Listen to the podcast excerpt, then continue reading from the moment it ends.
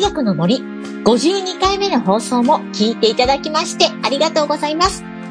この番組のパーソナリティのまどかです。今回の放送は2023年1月2日からの配信です。本年も楽しい放送を続けていきたいと思っていますので、どうぞよろしくお願いいたします。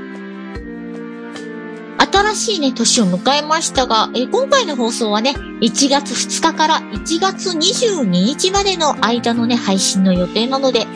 まもしかするとね、1月も中旬を過ぎた頃にこの放送を聞いてくれている方もいるかもしれませんのでね、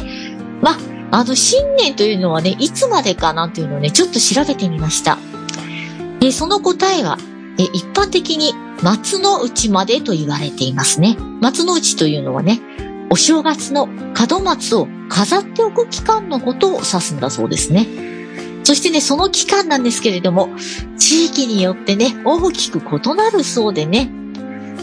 例えばなんですけれども、関西方面では1月15日までなんだそうです。そしてね、あの、私はずっと関東にいますので、関東はまあ1月7日までのところが多いと言われていましてね。これ私もね、印象としてはまあ1月7日までかなというね、あの印象を持っていたんですよね。なのでね、あの、もしかすると今聞いてくださっている方にとっては、ちょっとね、明けましておめでとうの時期はね、もう過ぎてしまっているかもしれませんけれども、まあ、今年ね、1回目の放送になりますので、新たな気持ちでお届けしたいと思います。関東地方はね、先月から急に寒くなったんですけれども、11月からね、まあ、どんどん気温は下がっていって、一番ね、気温が低いのが1月と2月の境の頃ですよね。まさにね、こう、この後2月に入る時期が1年で一番寒い時期なんですよね。そしてね、立春になるとだんだんね、気温は上向きになるので、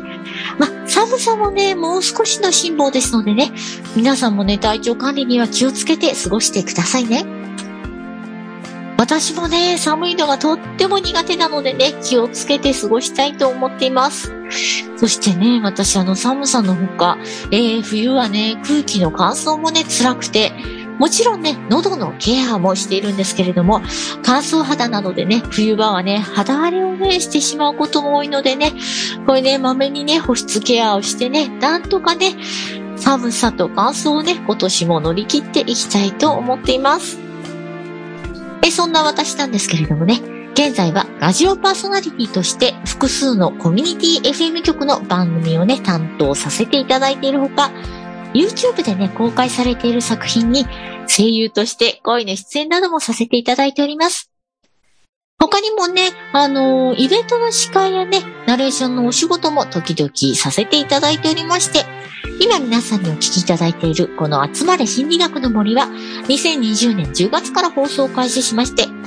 先月無事に放送50回目を迎えました。皆さんありがとうございます。今回はね、52回目の放送です。ぜひ今回も最後まで聞いてくださいね。この番組はインターネット放送局ピフリネットでお送りいたします。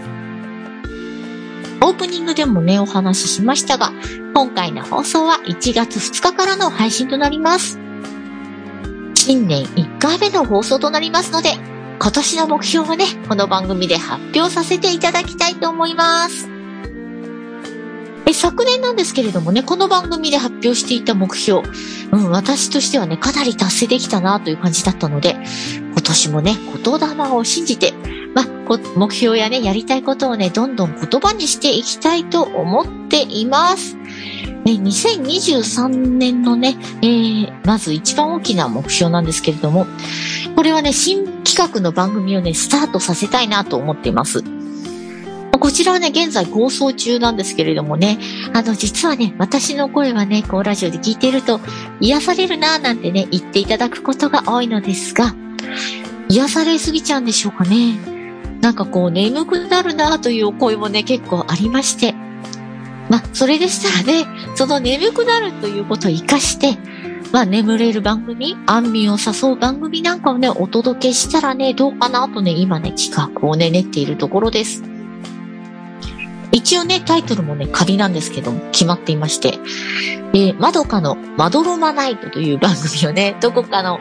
まラジオ局で放送していただけるのもいいですがね、これ、あの、寝たい時にね、聞いていただきたい番組考えているので、ま、寝る時間ってね、人によって違いますよね。好きな時間にね、聞いていただけるために、配信の形式とかでね、お届けするのもね、いいかなとね、構想中でございます。なのでね、今年の一番の目標は、このまどかのまどろまないと、かっこ仮ですけれどもね、これをね、スタートさせるということでね、頑張っていきたいと思います。そしてね、次の目標なんですが、えー、これね、えー、声優のお仕事をね、引き続き続けていけたらいいなと思っています。ま、私はね、演技の勉強は未経験なのですが、またね、ヤシログラムさんの作品にもね、出演していけるように頑張りたいと思います。えー、こちらね、番組でも何度か紹介していますが、ヤシログラムさんのチームコライフという作品、えー、いくつかね、出演しているんですけれども、こちらで、あの、もともと私見ては可愛い面白い作品だなと思ってね、あの、この作品のファンだったのでね、参加できて嬉しいです。皆さんもね、ぜひご覧ください。YouTube でね、ヤシログラムチャンネルと検索するとね、出てくると思います。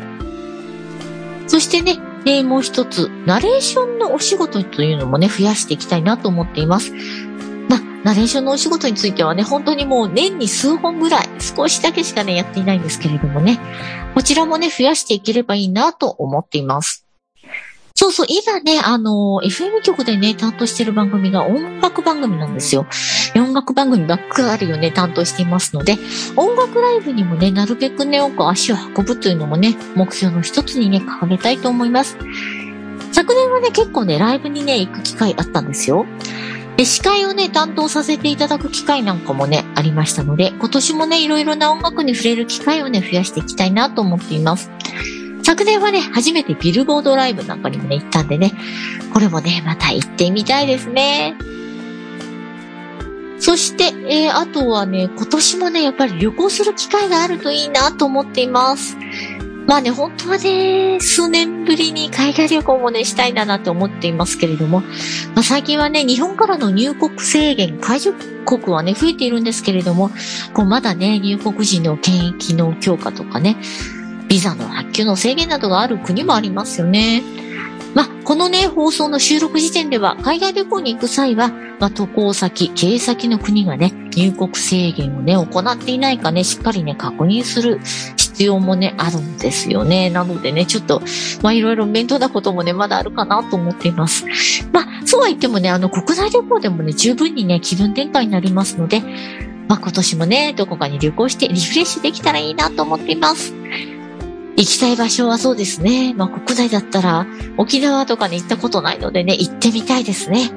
まあ全然行く予定はないんですけれども、とりあえずね、行ってみる。言葉に出して行ってみるとね、叶う場合もあるのでね、え声を大にして沖縄行ってみたいなと、え発言しておきたいです。そしてね、昨年はあの近場にしか行っていないので、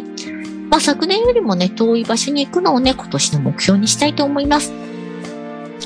そして、資格取得もね、目指したいと思います。が、これはね、ちょっとどんな勉強をするかをね、これから考えて目標をね、定めていきたいと思います。私はね、言葉を話すことをね、仕事にしているので、何か言葉に関する資格をね、目指そうかなという考え中でね、まあ、調べたところ、略語検定ですかね、敬語検定なんていう資格がね、あるようですので、そういったものもね、視野に入れています。まあ、決まったらね、またこの番組でもお話しさせていただきますね。目標はね、新年以外に立てちゃいけないということもないので、まあ、随時ね、やりたいことや、やるべきことを見つけたら目標にしてね、え頑張っていきたいと思います。え昨年はね、この番組でも目標の達成状況をね、まあ、折に触れ発表して、その都度ね、まあ、あの、声を大にしてね、言葉にして、発することでね、だいぶね、順調に達成できましたので、今年も番組内で何度かお話ししていきますので、皆さんお付き合いくださいね。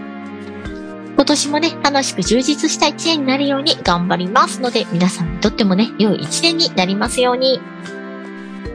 さてさて、この番組ではね、皆様からのメッセージを募集しております。で、今回ですね、カスナさんからいただいたメッセージをね、紹介したいと思います。こんにちは。放送50回おめでとうございます。そして林先生に質問にお答えいただきましてありがとうございました。うまく気持ちを切り替えて冬を乗り切ろうと思います。これからも放送を楽しみにしていますというメッセージ。えー、ラジオネームかすまさんからいただきました。ありがとうございます。そうなんですね。放送50回目の時に、このかすまさんからいただいた質問をね、林先生にね、答えていただいたのでね、で、かすまさんもぜひね、また質問があったら送っていただければと思いますが、で、この番組ではね、あの、皆さんからのね、林先生の質問も受け付けていますので、ぜひですね、何かこう心理学的なね、あの質問がある方、メッセージで送ってください。メールの宛先は、集まれアットマーク、ピフリネットドットコムです。えこちら、atsu, mare, アットマーク、pf, rinet.com です。えー、こちらなんですけれどもね、ラジオでね、ちょっとメールアドレス聞いてもね、あのー、書き留めるのが面倒だなという方は、えー、私のね、ブログなどのコメント欄に質問を投稿していただいても OK です。前回の放送ではね、私のこのブログのコメント欄にいただいたメッセージ紹介させていただきましたよね。え、そしてね、この放送なんですけれども、スプーンとスタンド FM というね、アプリでお聞きいただけますので、このね、アプリを使って聞いていただいている方は、アプリ内のコメント、メッセージのね、投稿もね、大歓迎です。以前ね、一度あの、アプリの方のね、コメントでメッセージもね、いただいていたんでね、ぜひこちらもね、投稿してみてください。あなたからのメッセージをお待ちしています。でそれではね、今回もこの番組では私が大好きなゲーム、集まれ動物の森のプレイスタイルから自己分析をして新たな自分を発見していただき、実生活にも活かしていただける内容をお話ししてまいります。集まれ動物の森は島の動物たちとね、交流をしたり、季節の行事へ参加したり、気ままなスローライフが楽しめるゲームですが、もちろんね、この動物の森というゲーム遊んだことがないという方にも、できるだけわかりやすくお話ししていきます。でそしてね、心理学的なお話に関しましては、心理カウンセラーの林真二先生に監修をしていただいております。いつもね、あの、このゲーム内で季節の行事を楽しめるということをね、お話ししているんですけれども、まあ、ちょっと前のね、11月には、えー、キノコ狩りや、えー、もみじ狩り、えー、そしてね、どんぐりや松ぼっくり集めなど、まあ秋らしいね、行事がね、目白押しだったんですよ。キノコ狩りというのはね、あの、毎日こう、木や切り株の近くに、こう、キノコが生えてくるんですね。これをね、取ることができるイベントでね、まあ、あの、私は結構好きなイベントだったんですよ。これね、いろんな種類のキノコがね、取れるんですよ。あ、これはもしかしたら高級な松茸かななんて思えるようなね、キノコも生えてくることもあってね、せっせとね、キノコ狩りしていたんですけれども、実はね、今、ラジオで共演している方が、キノコ恐怖症でね、あの、しかも子供の頃は全然大丈夫だったのに、ある時、通学の途中で大きなキノコを見かけたのがきっかけで、それ以来、極度のキノコ恐怖症。キノコは見るのもダメ。もうね、本物ではなくても、綺麗なね、マッシュルームカットの人なんかにもね、恐怖を感じてしまうというね、お話を聞いたんですよ。これね、あの、今まで全然大丈夫だったものが、急に恐怖に感じるようになるには、なるのはね、どうしてなんでしょうかね。まあ、今回もね、番組監修の林先生に聞いてみました。まあ、私の場合はね、恐怖症が急に発症してしまうお話はあんまり聞いたことがなかったので、今回ね、ちょっと驚いたんですけれども、まあ、皆さんもね、何かしら一つや二つ恐怖症がね、あるかと思いますので、まあ、恐怖症がね、発症してしまう理由ですとかね、あとは、克服方法なんかもね、林先生に聞いてみました。続きは後半にお話しいたします。引き続き後半の放送も聞いてくださいね。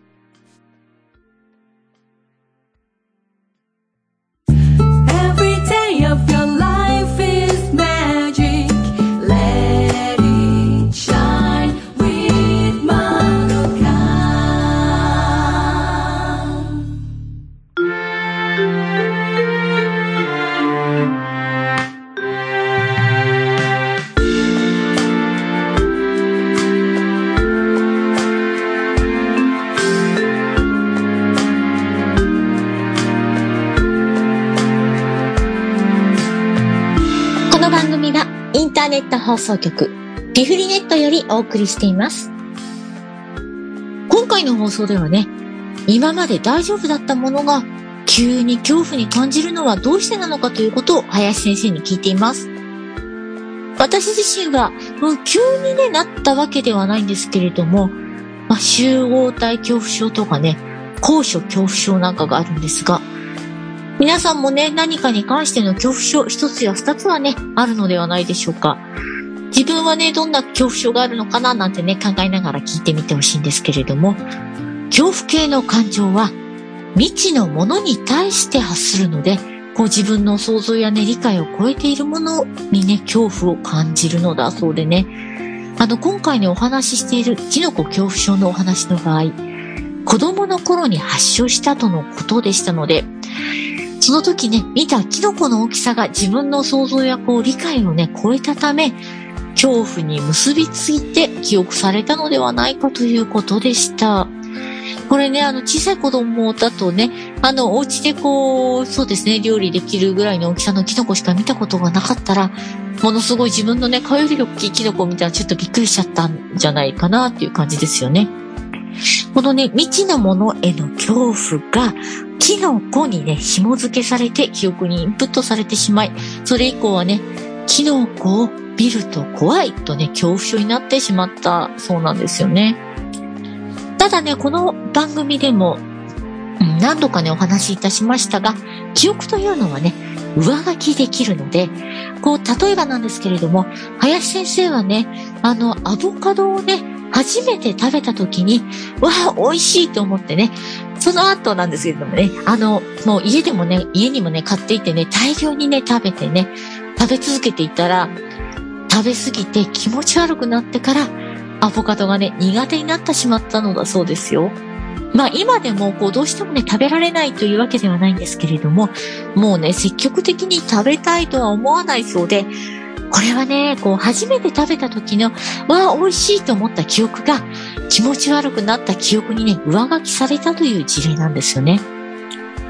こういった体験はね、もしかすると皆さんにもあるかもしれませんよね。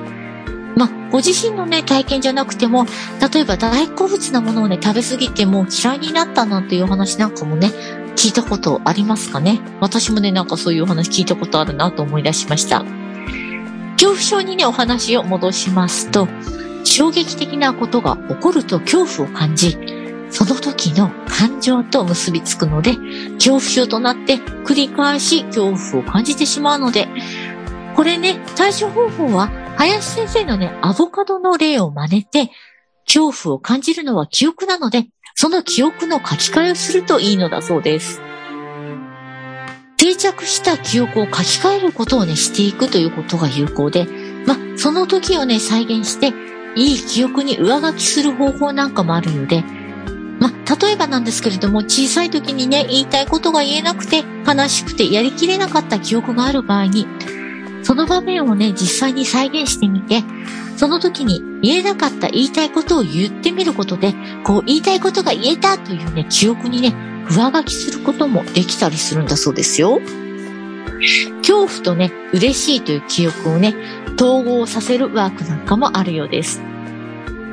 こうね、嫌なことが蘇ってしまう場合、その場所なので、いいイメージをする。こう、わざとね、その場所に行って、記憶の上書きをしていって、良くなるというね、場合もあるのだそうです。なんだかね、こう聞くとね、どうでしょうかね、皆さん。嫌なことがあった場所なんてね、あんまりもう行きたくないなっていうね、気もするんですけれども、まあ、そこにね、行くことによって記憶の上書きができるのであれば、勇気を出して行ってみるのもいいかもしれませんよね。記憶の上書きでね、嫌だった、もう行きたくない場所が楽しい場所になったら嬉しいですよね。あとはそうですね、例えばなんですけれども、こう太ってる人が苦手なんていう場合はね、ベイマックスみたいなんていうふうにね、思うようにすると、こう、可愛いキャラクターのように思えて嫌な気持ちをね、書き換えられるんだそうですよ。あ、このね、ベイマックスというのはね、あの、ディズニー映画に出てくるキャラクターで、こう人々のね、心と体を守るために、こう開発されたね、ケアロボット、えー、このね、キャラクターの名前なんですよね。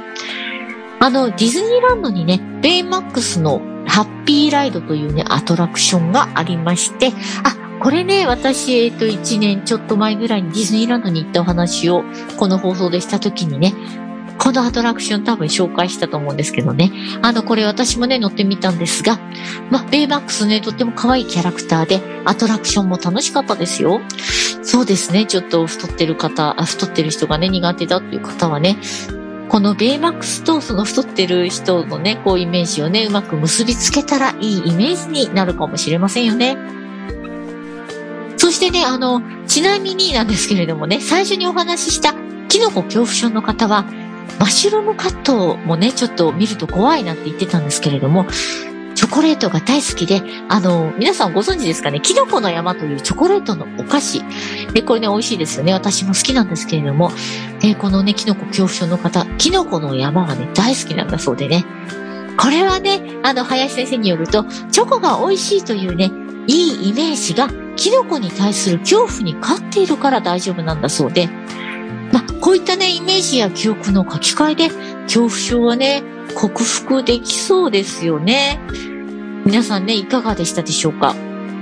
皆さんにもね、こう何かしら恐怖に感じるものがあるかと思うんですけれども、どうでしょう？今日のお話聞いてね。あの、記憶の書き換え克服できるかも、なんていうね、感じがしたら、ぜひね、上書き挑戦してみてはいかがでしょうか？見た目がね、苦手と思っていてもね、好きなものに結びつけるだけで気持ちが変わるなら、なんだかね、結構簡単に克服できそうなね、気もしますよね。次回の放送も実生活に役立つ楽しいお話をしていきたいと思っていますので、次回もお楽しみに。この後はエンディングのコーナーになります。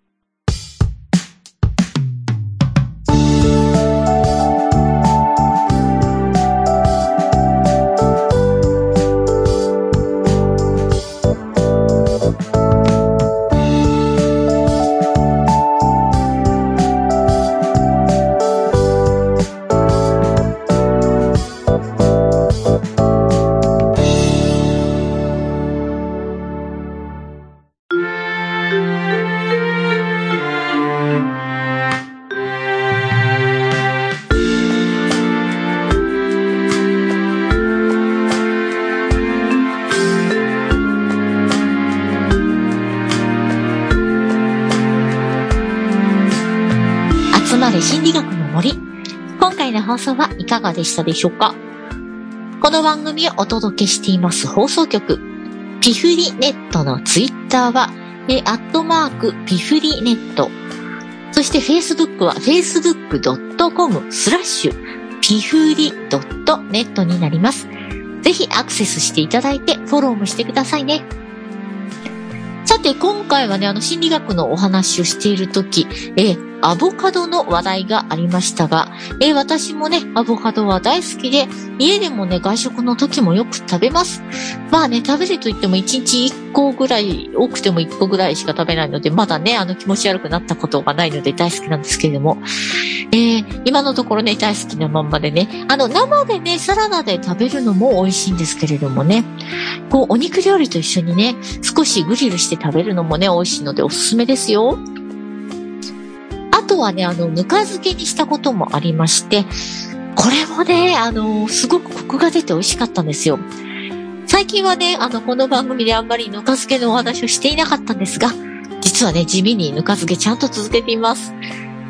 今年もね、ぬか漬けでいろいろ買ったものなどね、挑戦したらね、また番組でもご報告したいと思っています。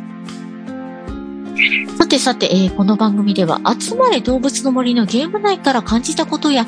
疑問にね、思ったことを取り上げております。